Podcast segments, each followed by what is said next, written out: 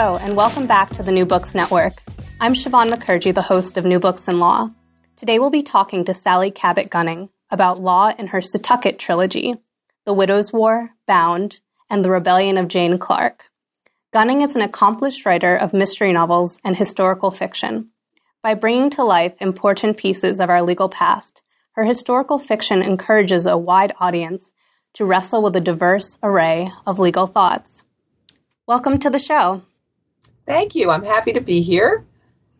Um, I wonder if you'd begin the interview by saying a few words about yourself, your background, and how you became a writer.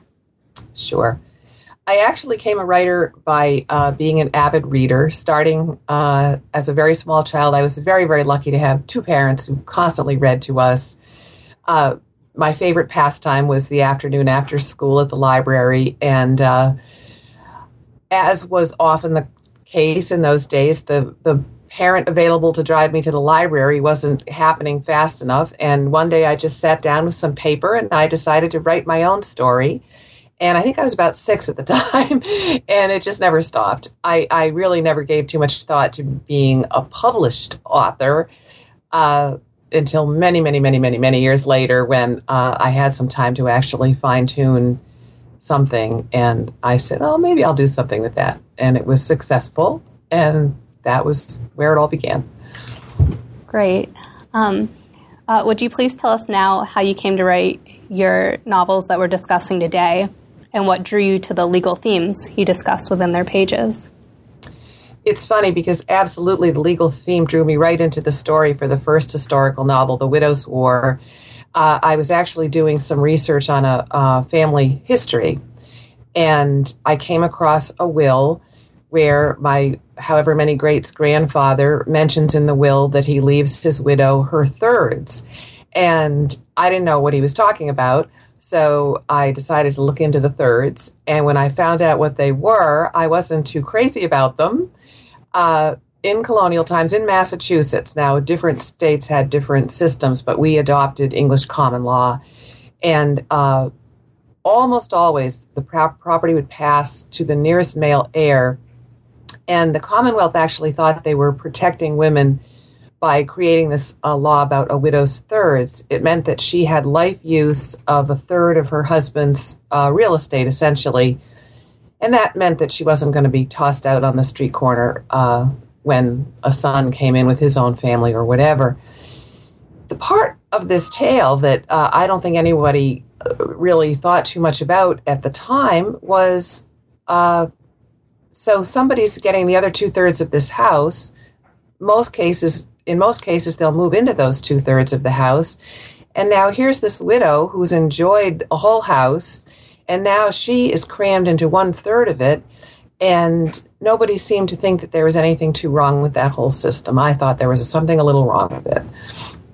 So I guess that leads us into um, if you could give a brief description of some of, of the plots of the novels that we're going to discuss today uh, and describe their setting a little bit. Sure. Uh, all three books are set entirely or in part in Brewster on Cape Cod, Massachusetts and this is where I live. And the reason that I set the books there is because I can't walk five feet out my door without stumbling over 18th century history, 19th century history. And everybody else was writing about the 19th century, our famous clipper ship captains and, and the, the seafaring uh, era, the salt works, the fish weirs nobody was paying too much attention to the 18th century, and to me it was fascinating. So that's kind of how it ended up being uh, my favorite setting. Uh, the first book, as I said, I found this story about, I found a will about uh, widow's thirds.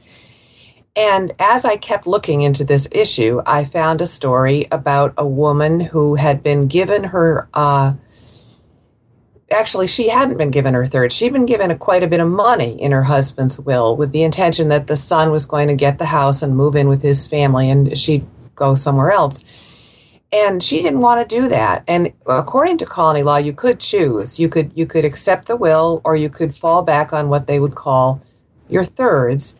And that's what she did. And she squatted this in the story that I found. This woman squatted in the house and refused to move And this is, of course, someone that really appealed to me.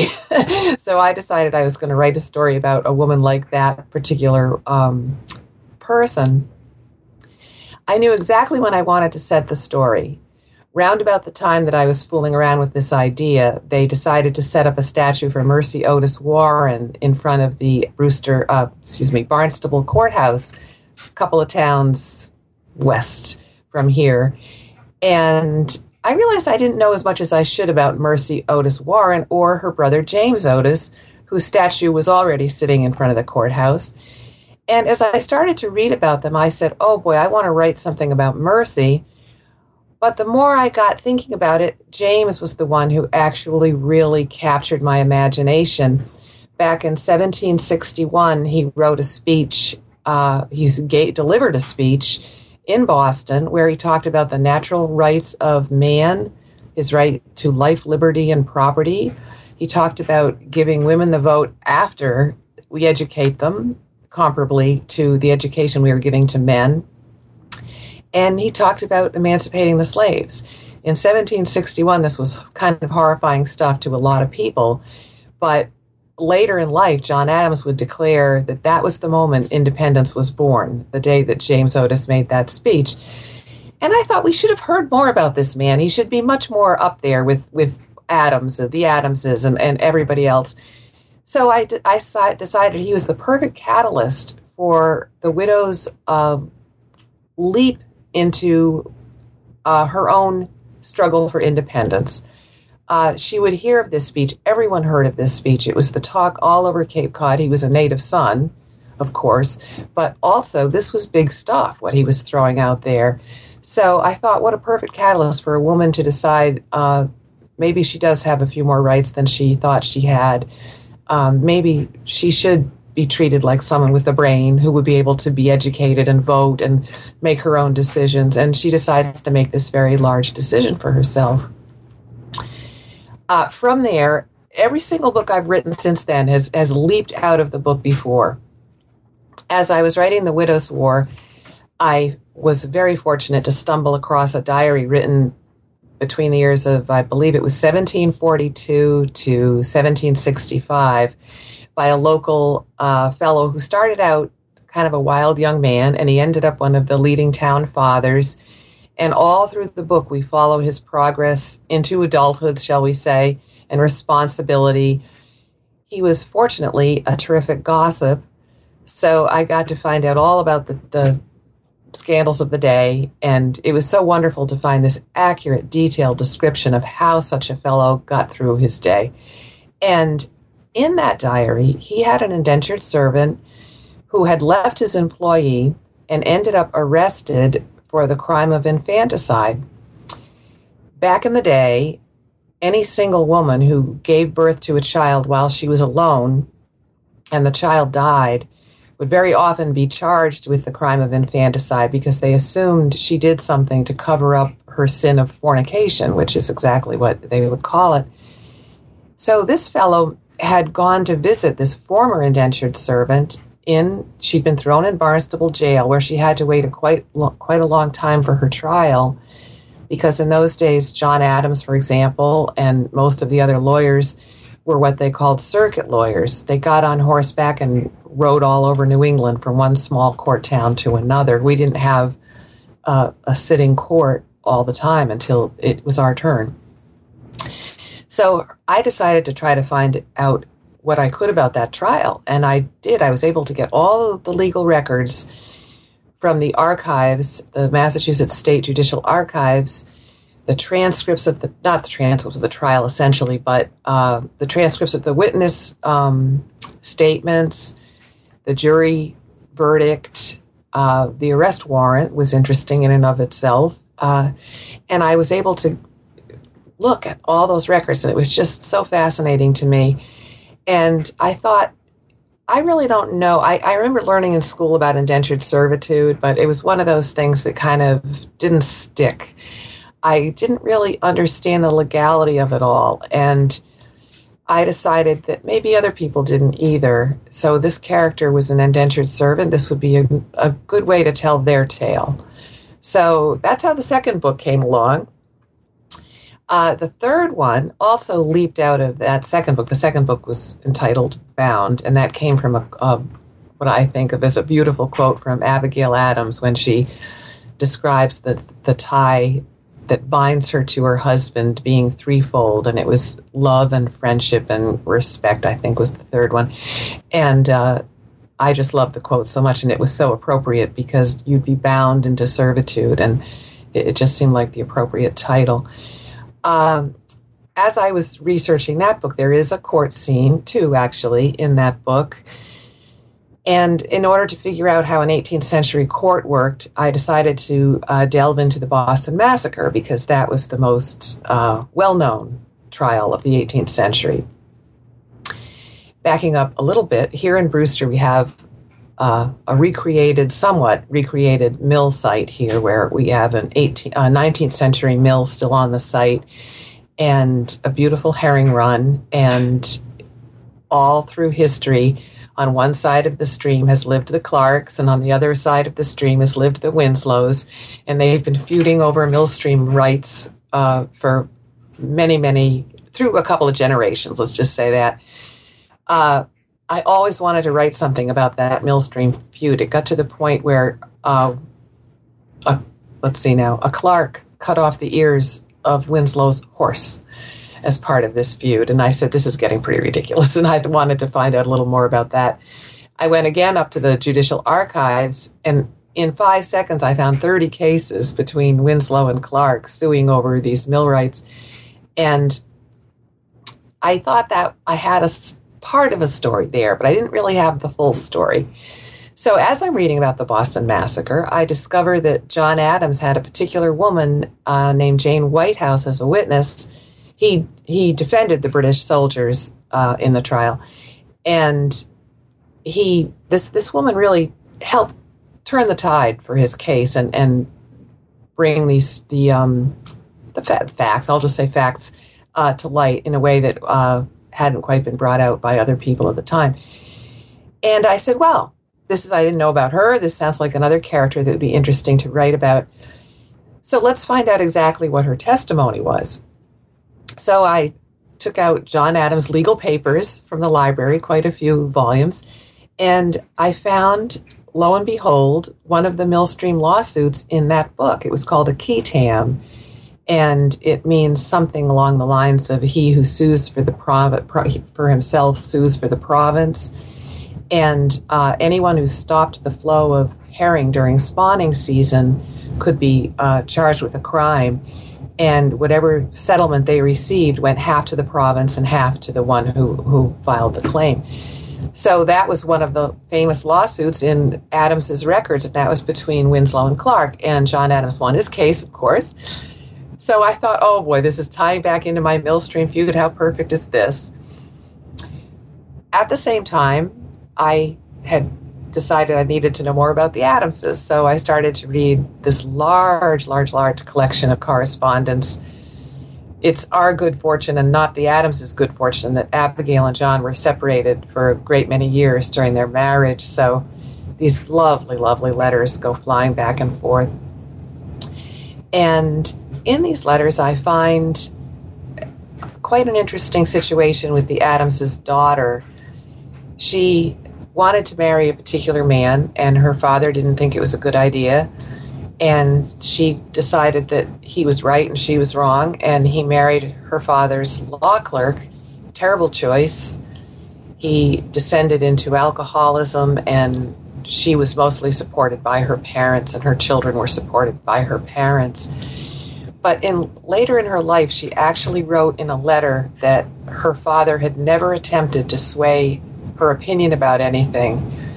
And it was so evident in this letter that her love for him and her respect for him was so strong that that change in life course that she underwent uh, for her father had been subsumed uh, into her own mind in such a way that she felt it was her decision. She just felt that uh, he had come up with this great idea, maybe, but it, she took it as her own eventually. So my mind is going crazy, and I'm thinking, wow, how interesting. Say she had that respect and um, regard for her father's opinion. Say she found out he cut off a horse's ears. What would happen to that? So that was that was where the rebellion of Jane Clarke came from. Uh, I won't keep going. There's more. there are two more books coming that each got born from another one, but they're not part of our discussion today. So we'll stop there. Let's talk now about your portrayal of the lawyer Ebenezer Freeman in all three of those novels. He he's not a perfect character. Um, he's you see his flaws. He also serves a very protective role at times of the protagonists. But he's a very interesting character to watch uh, in his development um, and how he sees the law and how that changes. And would you talk about him for a little bit? I would. I'm glad that you brought up that that evolution of Eben Freeman. That was one of my favorite themes. Uh, he was he when James Otis burst on the scene. He was, uh, you know, it just blew his mind. He was so excited. He was he was forward thinking. He really could see a way that this was all going to change uh, America for the better. He also was very excited about the aspect of women being educated, women voting, the slaves being emancipated. He was good with all that. He was really good with it. Uh, and he actually was the one who called the widow's attention to uh, these items and declared James Otis her friend. So he really had come in the door as presenting himself as quite an open minded individual. When it came down to his personal relationships, he had a little bit of a problem uh, treating women exactly as equal as it may have appeared he was going to be able to do. He, I think, the best way to describe his evolution in the beginning, he was quite offended that the widow Berry would not trust him to manage her affairs for her, to make her decisions for her. He was quite offended that she wanted to uh, retain some control over her life, her property. He could not understand this. He thought, How could you not trust me enough to manage your affairs?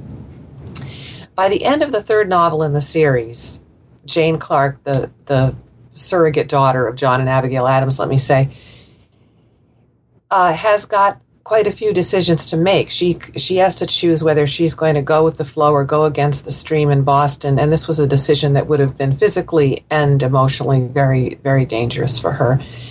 And she looks to Eben Freeman and kind of starts picking his brains, and he says to her, "You're not getting off this easily. This is your decision." And in the course of that work, there were some other quotes that I was able to put in there about and this was an actual charge of a judge to a jury in the massacre uh, trial. It was basically your good sense and understanding will direct you. I don't need to say anything else.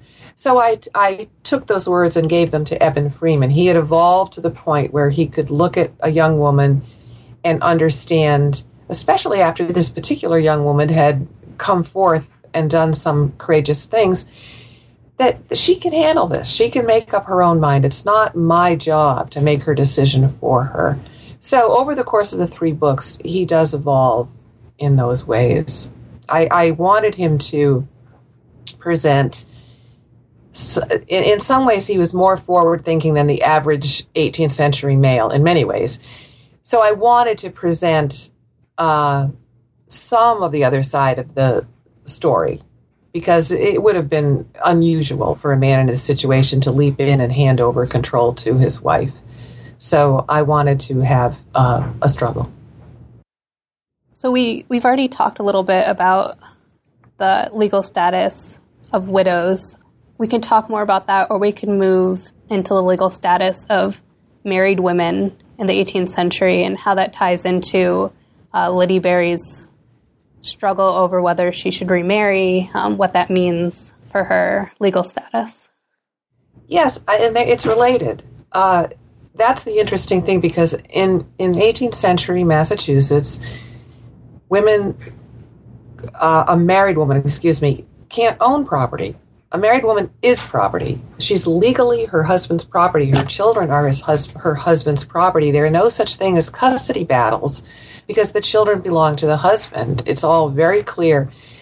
And the minute she becomes a widow, she, oh, and I might just also add any income she might have, any goods that she receives, immediately become the property of her husband within that marriage. Now, the minute she becomes a widow, she takes with her whatever her husband has told her she can take. Very often, the will will read, she may take with her what she brought to the marriage. And that would very often be the, the contents of the kitchen, the beds, the bedding, a lot of the household furnishing, furnishings. So, very often, as we talked about this widow in a third of a house, she's crammed into that third with the contents of a home very many times that she doesn't necessarily want to part with.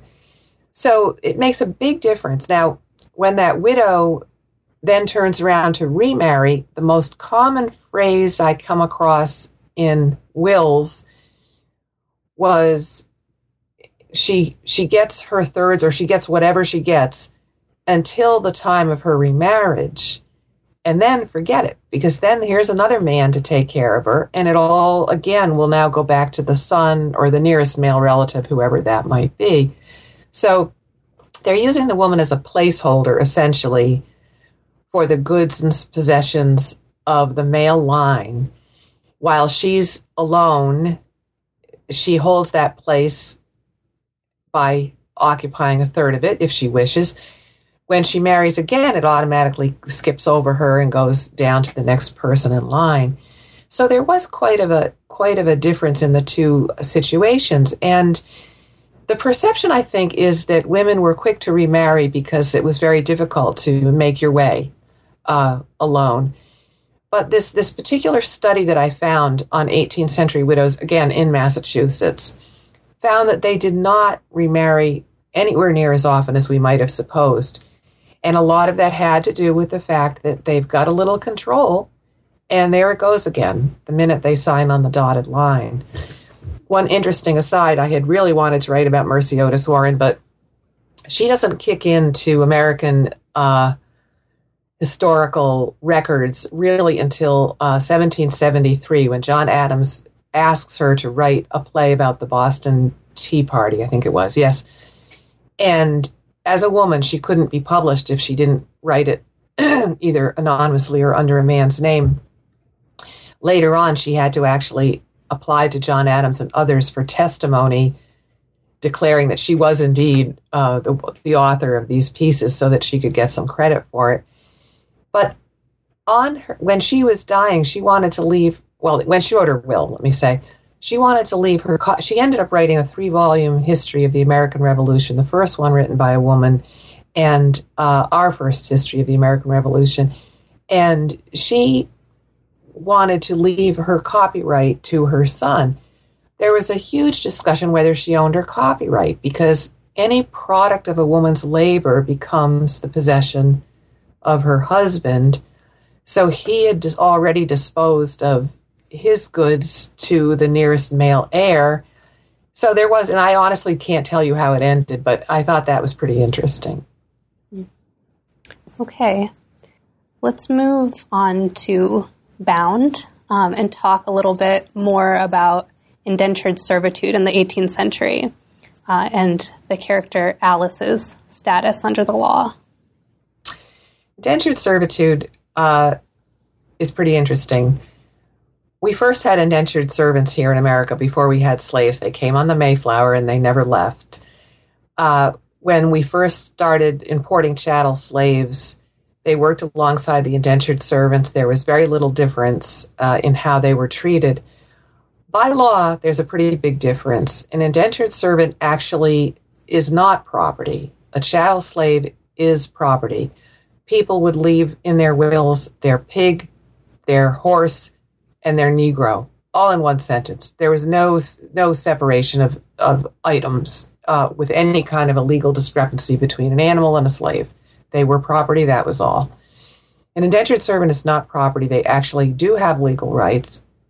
They're allowed to make contracts. They're allowed to sue. So there is some protection afforded an indentured servant um, remind me to say something about the book I'm working on about when we get into the laws protecting and not protecting slaves. Uh, the other thing that was interesting to me is the extent to which they their term of indenture could be manipulated, and there was so much uh, unseemly manipulation going on. I'm just going to use that word. Any, for example, if an indentured servant tried to run away and they were gone a day, the law tacks seven more days on for that one day. If they're gone 10 days, they get 70 days tacked on when they get back. A, a um, indentured servant could not marry without permission, and the master of an indentured servant could add on a year to the time of a pregnant woman because that year as a pregnant woman and nursing and caring for an infant takes away from the time that belong the time belongs to the master and they'll add on a year for someone who's pregnant and uh, you might imagine and bound is the perfect example that there was quite a bit of abuse of young female indentured servants. So imagine that your master impregnates you. Just by the fact of that, you get a year added onto your time because you're pregnant. If he wants to, he can add more time on for the crime of fornication. And you can see where this could get a little out of hand.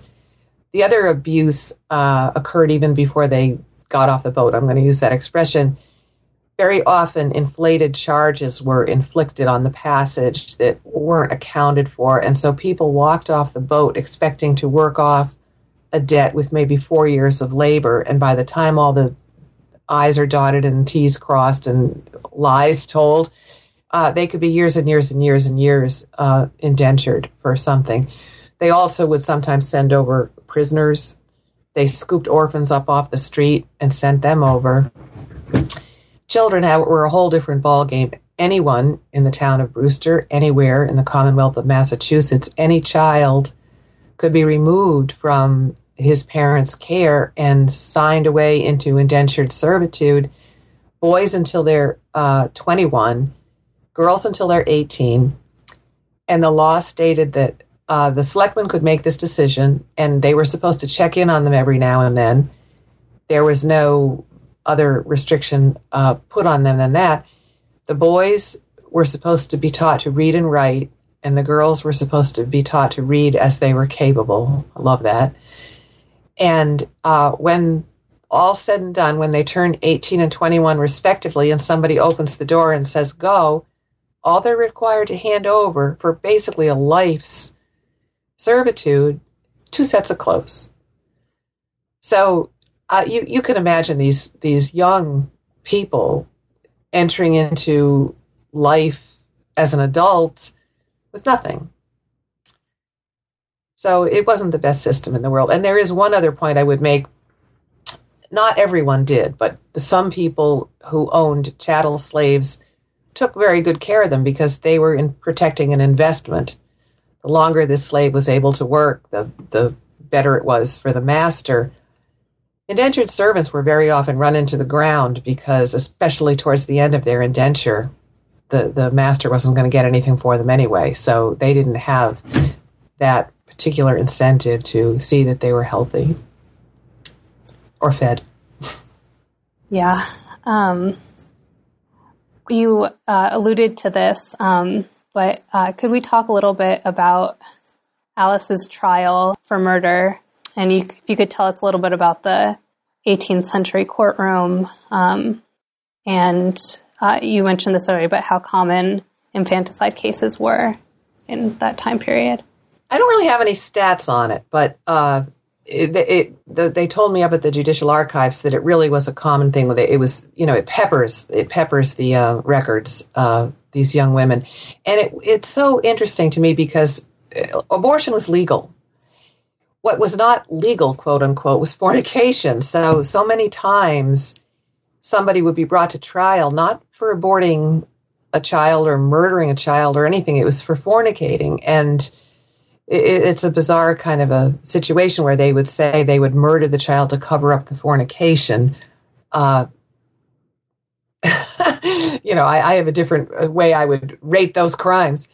But I think in the case that I tell in Bound, in particular, all the the, the t- tale that I tell, I pretty much ripped out of the uh, records. The a midwife came by to the somebody had told them that this young woman had been pregnant or given birth or something, so she dropped by unannounced to the house and found her not well and said, I think you're ha- having a child. And she said, No, I'm not. So the woman went away to bring a witness, another witness back with her. And she came back, and the woman had already given birth, and there was no baby to be seen. And they found it lying under a coat or a blanket or something dead. And the trial, they, they went and told the constable, and they arrested her and threw her in jail. And you can't imagine she was in terrific shape to be thrown into a jail at that point. It was, you know, a scary story. But the the verdict. Do I want to tell the verdict? I'm giving away my plot. Uh, but but part of the discussion that went on in the courtroom was did she murder the child to cover up her sin of fornication or was this young woman very young all alone just ignorant of what she needed to do to deliver a living child. And uh, that was the debate. Now, the sad thing is the two, the midwife and the other woman who stumbled on the scene, were not her friend. They were very much uh, trying to nail her big time for uh, murdering this child.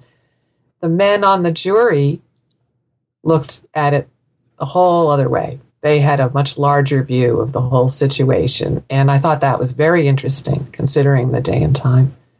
This might be another plot spoiler, but Alice's second trial, she's treated, considering what she has gone through, um, the way the law treated her, I think is a very interesting um, commentary on the way women and indentured servants were seen under the law in that time period. She did. I think it's. I think it's fair to say that that my character Alice had two trials. The first one is for the charge of infanticide, and uh, the second one was for the charge of running away from the master who abused and impregnated her in the first place. And that second trial, in the first trial, there was some sympathy for her case, and, and it worked out for her in the long run. After many, many months lying in a jail cell. Uh, but you know, in the end, she she was vindicated. But in the second trial, there they would not just there there is sympathy for this person, but they will not. It's a very law abiding world back then. And and the other thing that's amazing is how many people sued for things. They it was it was like a common pastime to sue for people for something. I mean, it was unbelievable all this foolish things they sued over. But it was no trial until the Boston Massacre had ever gone be, beyond a day. So uh, it wasn't the long drawn out, you know, situation that it very often is now. So there's sympathy for her, but they will not throw out the letter of the law. She owes her master time. And the law says she owes him the time, no matter what he did to her. And if there is a witness that observes the abuse, that's a whole other story. But in this case, there's no witness. They weren't willing to just throw the law out the window on the basis of a suspicion. They're, they're looking at two people in the courtroom, and there's somebody that they think is telling the truth and somebody they don't think is telling the truth. But the law still has to side with the untruthful person in that case because there's the law there. They did manage to get around it a little bit. They refused to return her to her master, but they did still bind her out to serve out those years that she now owed. I mean, you can imagine she was gone for probably a year and at a rate of seven to one. You know, she's got a lot more time to, to work off there. So, but they're not going to look at it as her the time is not her property. I guess that's the best way to wrap your brain around indentured servitude. It, you know, the time belongs to the master. That's their property. And they can give and take and trade and sell it. They can. They could. They could send her anywhere they wanted to work until she's used up her time. One of my favorite parts of your books um, is the way your reader is able to wrestle with legal theory through your characters tr- also wrestling with different ideas. Um, like in that trial, should you do what seems just, or should you do exactly what the law says, even when it could have horrible consequences? But there's also something to say about the sanctity of the law. Uh, and I think in the rebellion of Jane Clarke, we see this turmoil going on in um, the original hero of all these books, Otis. Um, mm. And uh, he says there's a great conversation in the Rebellion of Jane Clarke. There's a lot of great conversations around dinner tables about legal ideas.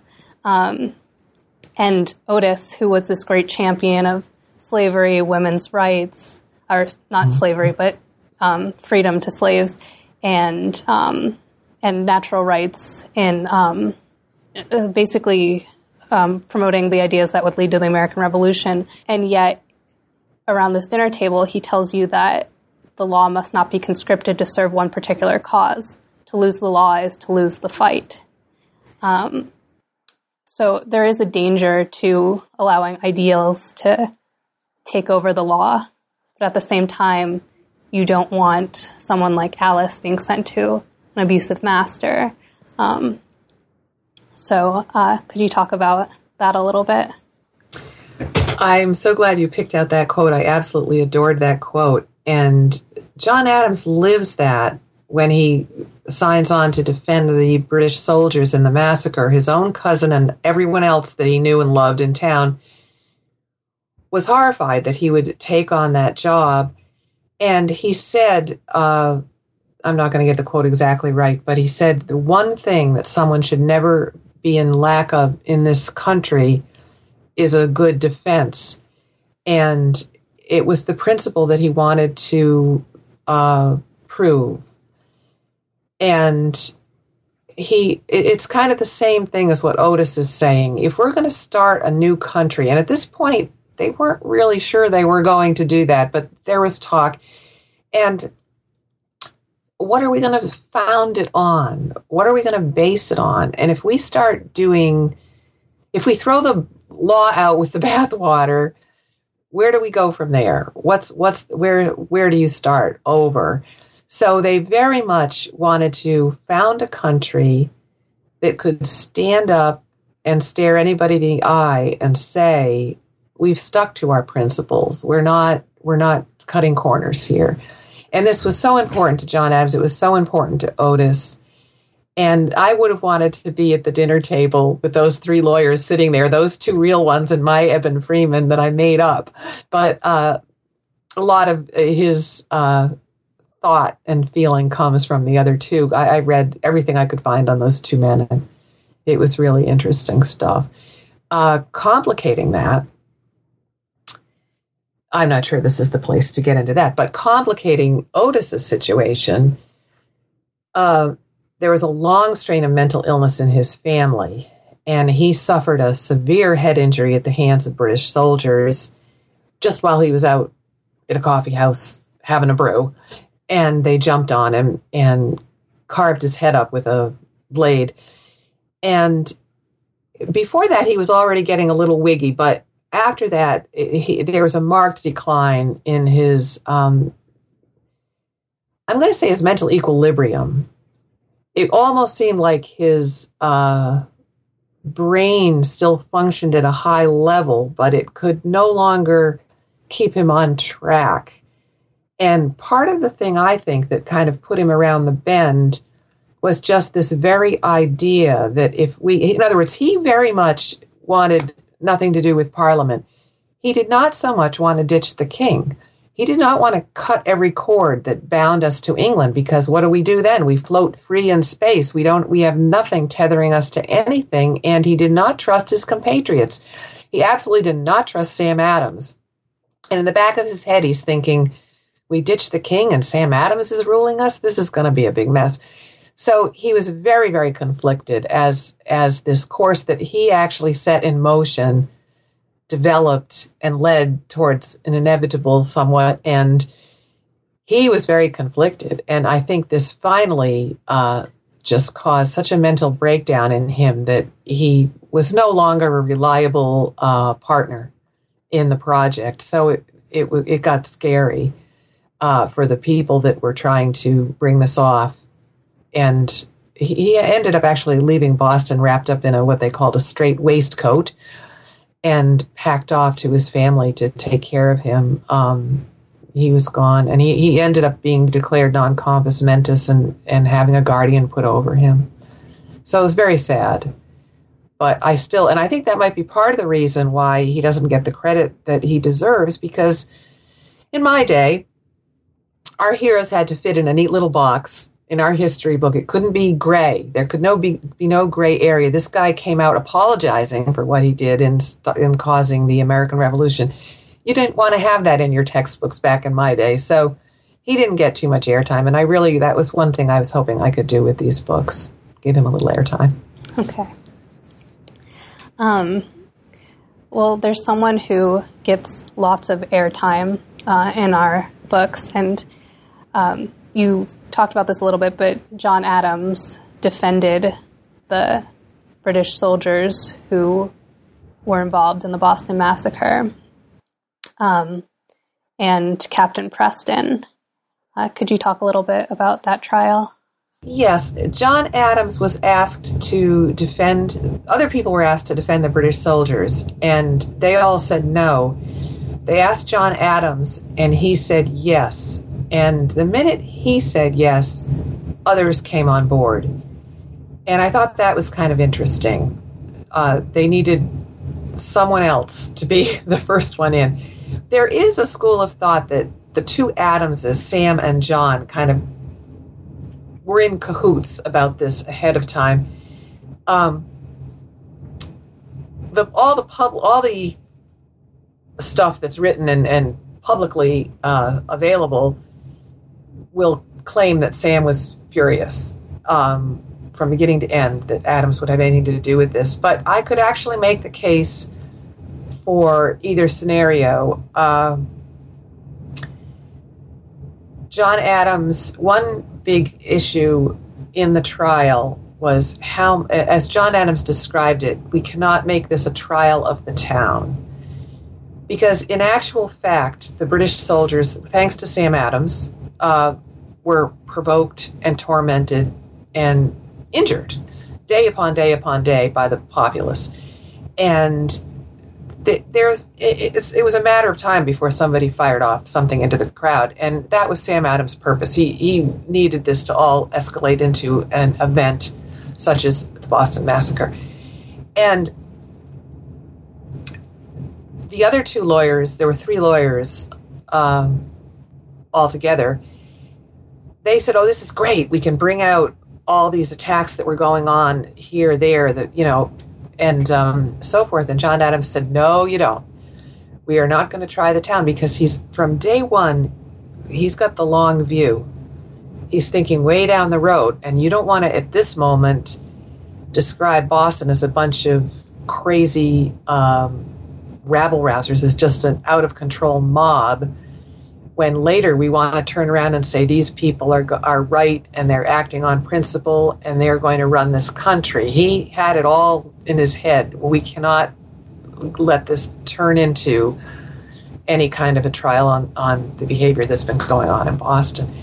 Sam Adams, the day the verdict came down in favor of the British soldiers and the captain and Captain Preston, there were two separate trials. The captain for first, I think, and then the soldiers second the day the verdict came down in in favor of the soldiers, Sam Adams is on the steps of the courthouse, just using it to the hilt. Now, the second injustice has been brought down on Boston. The first is the massacre itself, and the second is this miscarriage of justice in these two trials. And it was all he could have asked for.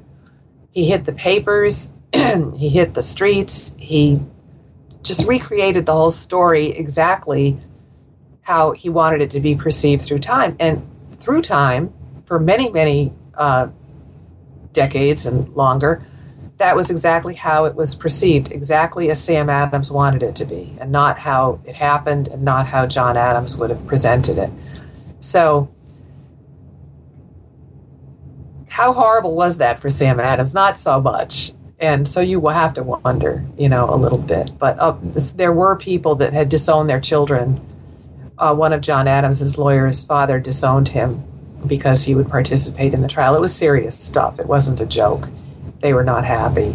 And uh, John Adams did get castigated for a, a, long, long time because of his participation in that trial. He was very bitter about it. And when he wrote his autobiography many, many, many years later, he said, This was my finest hour. And uh, it's just too bad they all hate me.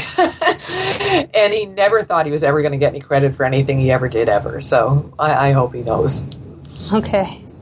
Um, one thing that really struck me in your description of the trial, this connects back to what we were saying about Otis, was um, uh, the rule of law uh, in your story. The main character in your book, Jane, uh, as she's living in Boston, she does experience things that make Boston seem like there's a mob at times. And yet, when and she walks into this courthouse when the Captain Preston is being put on trial and she sees these people on very opposing sides in the issue mixed tightly together in this courthouse and she says it seems sure to promise a brawl and then a few pages later she's surprised to see that uh, it's actually not like that at all because this was not the street this was the world of law it was it refers back a little bit to what I said before about this populace is very much enamored of the law. They they used it for their own purposes. They sued. They they they trust it. This was this was a, a go to vehicle for them. Uh, really, they they really much follow the rules for the most part in terms of the legal process, and there was documentation of that trial and the fact that it was so orderly. And here that you do have these mobs on the street and it's pretty much understood that those mobs were um, created by Sam Adams and, and a few of his other uh, henchmen, and for a particular purpose. Now it's not a good idea to be acting like a mob. You're you're supposed to be presenting the idea that we are a um, law-abiding society here, and it was very peaceful.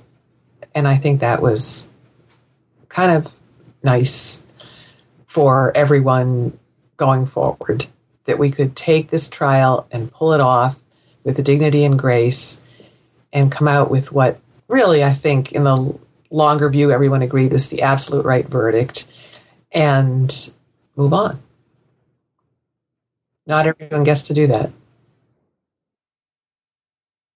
Um, so I'm going to ask you a much broader question now. Could you talk about historical fiction as a vessel for sharing history and legal and political thought with a wide audience? I meant to look up my favorite quote in all the world about this before we met today, and I didn't ever do it. But there's a historian uh, who I've been devouring because of the book I'm working on presently, and she gives the most wonderful quote. She says it's going and she's an historian. I mean, she is locked in. She's she's really straight down the line in terms of everything has to be a documented fact.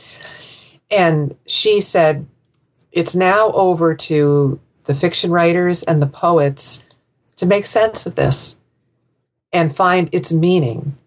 And that's why I write historical fiction because there are there are dots that need connecting. There are gaps in the historical record. And sometimes you can get, if you sit around and read thousands and thousands and thousands of pages of letters of some historical figure, you get some idea of who that person is. And it's easier for you to connect a dot when you understand the character of the person that's that's writing about this and writing about this and then you want to know how did they get there and if you understand who they are, it's much easier to do that. So that's kind of what I try to do. Um, I think I, I am I'm a very I'm a real stickler for fact. You may have noticed that. I do so much research for my books and I stick to it. I stick to the fact where it exists. Where I get to be a fiction writer is where it doesn't exist. And obviously, you know, if I'll take a character, for example, we'll start with the widow in the Widow's War. I know that this woman in history uh, was given her thirds. I know another woman in history was given money and she wanted her thirds and she squatted in her house and refused to move. I know these things, but who was, and I combined them into a woman, who was that woman? So then I start to read about what a woman's day is like. How does a woman get through the day in the 18th century? What are the factors that are going to influence her? Uh, there was such a high rate of infant mortality and even older children. How does that affect these women? I read the, the Midwife's Tale, for example, which is a nonfiction diary of a midwife in um, the late 18th century up in Maine. For 19 years, she's marking the anniversary of the deaths of her children, and probably longer, but the record only went as far as 19. Now, my perception would have been for a culture where babies are dying left and right, you'd almost start thinking of them as a little more bit disposable, I'm going to say, as a very callous word. But for 19 years, she's marking the anniversary of every child's death.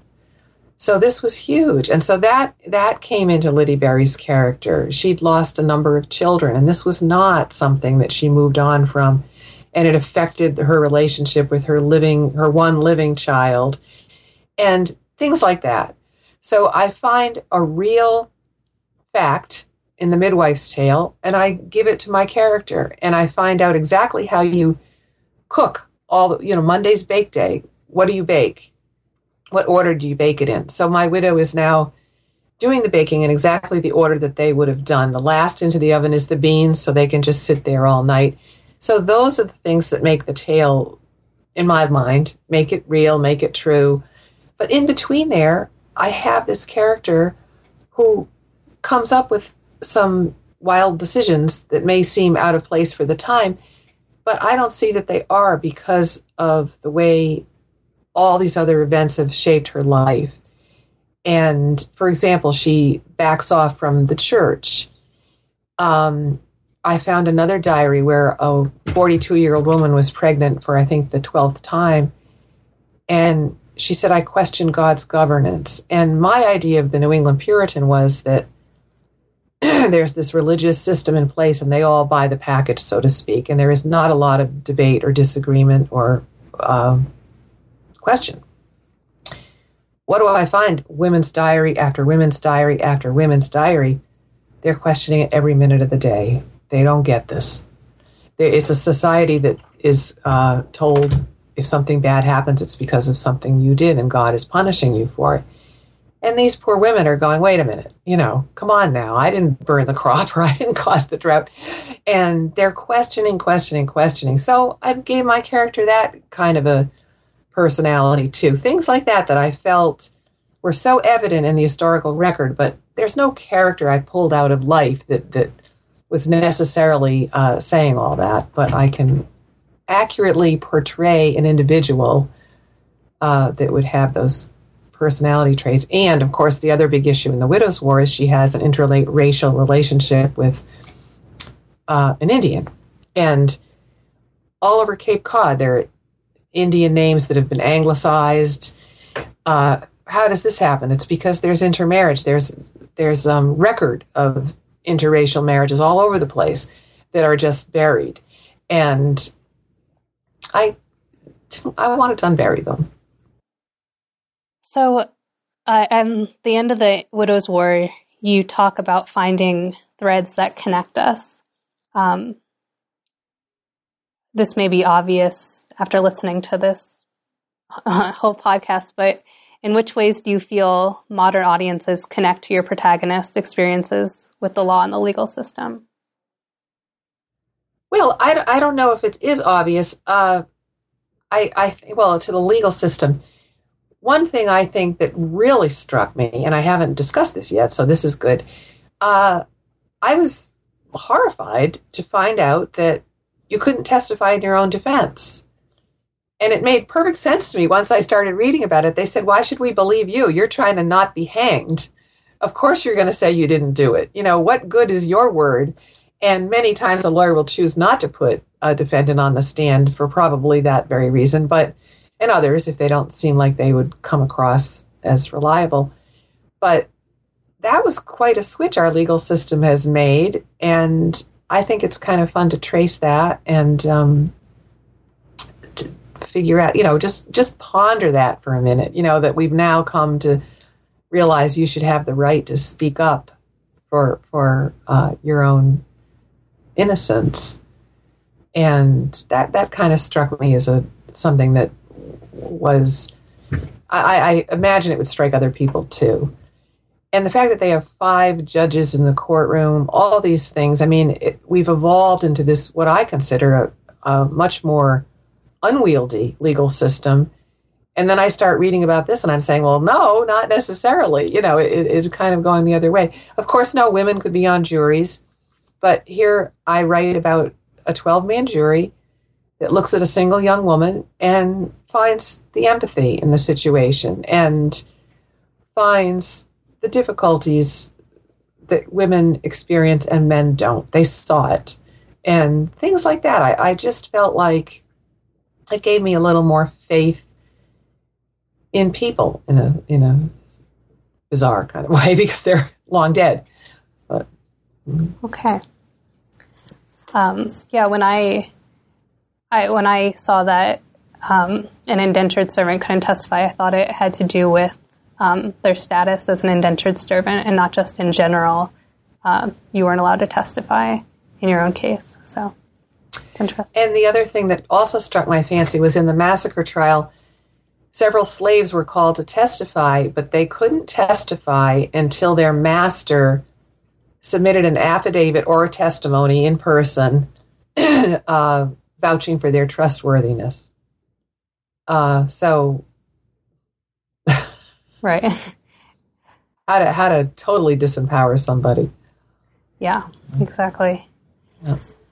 All right, talking about slaves, you want me to remind you, um, uh, and also to conclude, um, I'd love to talk about what you're working on now. Oh, there we go. We segue right into that very nicely. Uh, the working title of my current work is Monticello, and it uh, is told from the point of view of Thomas Jefferson's eldest daughter, his legal daughter. And uh, when I started out to write the book, I thought it was going to be one kind of thing, and it turned out to be another kind of a thing. And along the way, I learned uh, so much about slavery and the legalities of it, which is what I thought might be kind of interesting. For example, there was no such crime as the rape of a black woman. It not there, didn't exist. Blacks could not testify against whites. Up until a point, Thomas Jefferson's uh, four children with Sally Hemings would have been legally white because they were only one eighth black, and that would make them legally white until a law came down the pike. They called it the one drop rule that said if you have one drop of Negro blood, you are a Negro. And it it it was so amazing to me how many only I think it was in um, 1782 if I'm correct they made a law that you could free a slave until that point if you wanted to you couldn't then very shortly after that they made another law that if you were a freed slave you had to leave the state of Virginia they were so terrified and Thomas Jefferson says it so beautifully he says there is no God who could ever side with us in this contest. And he very strongly felt, and many others, and all the way up through Abraham Lincoln strongly felt, that this race could not coexist peaceably with us because we were such jerks, and how are they ever going to get over that? And it is not going to be um, peaceful, and it is going to cause a civil war. Well, gee, guess what happened?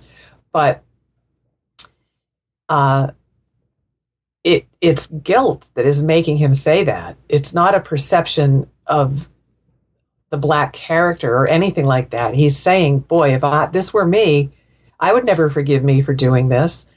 And my brain got more twisted back and forth. So try and figure out what Thomas Jefferson uh, felt about slavery, and you're crazy in, in a very short period of time. It, it's very clear in the end what he does feel about it, and and um, but the road to get there is kind of convoluted. And his daughter had very very strong opinions. At the age of fourteen, she she was saying outright, "We need to free them. This is crazy. What are we doing to these people?" And they the system keeps dragging them back in. It just keeps dragging them back in. And Jefferson too. He worked very hard to get rid of slavery in his youth and then eventually gave up. But that was really so fascinating to me as we're talking of the legalities. Of course, the book is a little more to do with Martha Jefferson Randolph's struggle to uh, find her place in a world full of conflicts. And she had a difficult marriage. She had a, what's the word I want to use? Uh, an interesting relationship with her father. Uh, she had a really hard time with the Sally Hemings situation. All these conflicts, all these struggles. She had to find her way through all that. And so that was really the thrust of the book. But when I finished, the working title was something else. When I started, I mean, I'm not finished. I finished a couple of drafts, but I'm still working. Now the working title is Monticello because I realize that's what it's all about. We'll see what the title really is. Okay. It has been a pleasure talking to you, and I really would like to thank you for being on the show today. Well, thank you. I enjoyed it too.